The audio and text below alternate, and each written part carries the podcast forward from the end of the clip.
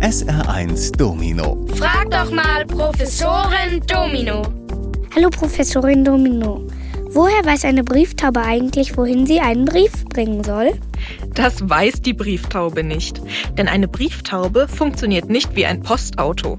Sie kann Botschaften immer nur an ein und denselben Ort bringen, nämlich dahin, wo sie zu Hause ist.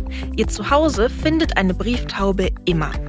Ähnlich wie ein Zugvogel hat sie einen hervorragenden Orientierungssinn. Und den machten sich Boten früher zunutze. Sie nahmen die Tauben mit auf ihre Reisen.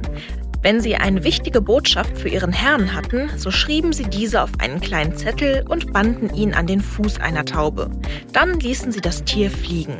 Das fand natürlich sein Zuhause und konnte so die wichtige Botschaft des Boten übermitteln.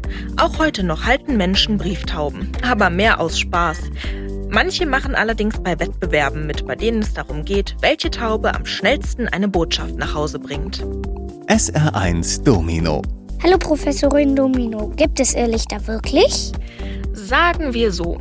Es gibt Menschen, die wirklich welche sehen, bevorzugt in Mooren und Sümpfen. Diese Menschen berichten von kleinen, meist blau leuchtenden Punkten, die kurze Zeit über dem Boden schweben und dann verschwinden. Früher glaubte man, dass diese Lichter die Seelen von Toten seien, die die Lebenden in die Irre leiten wollen. Daher der Name Irrlicht.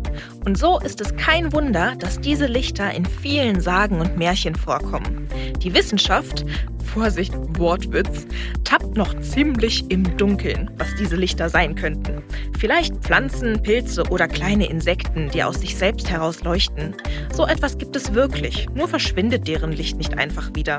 Die Lichter können auch durch Gase entstehen, die sich selbst entzünden. Viele Möglichkeiten also, aber ob eine davon stimmt, bleibt vielleicht für immer ein Geheimnis. SR1 Domino. Hallo Professorin Domino. Wie kann ich eigentlich einen QR-Code, den ich auf mein Smartphone geschickt bekomme, mit eben diesem Smartphone scannen? Ja, da stand ich neulich auch vor der Packstation, die selbst keinen Scanner hatte und mich dann aufforderte, den QR-Code auf meinem Smartphone mit meinem Smartphone zu scannen. Ganz schön tricky. Aber man kann das Ganze so lösen.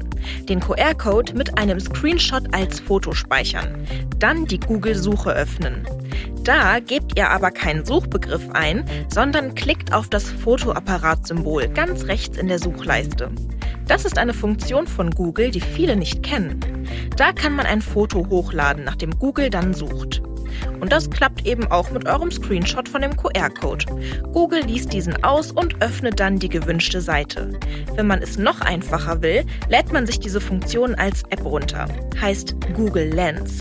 Und mit der kann man solche Screenshots dann direkt teilen. SR1 Professorin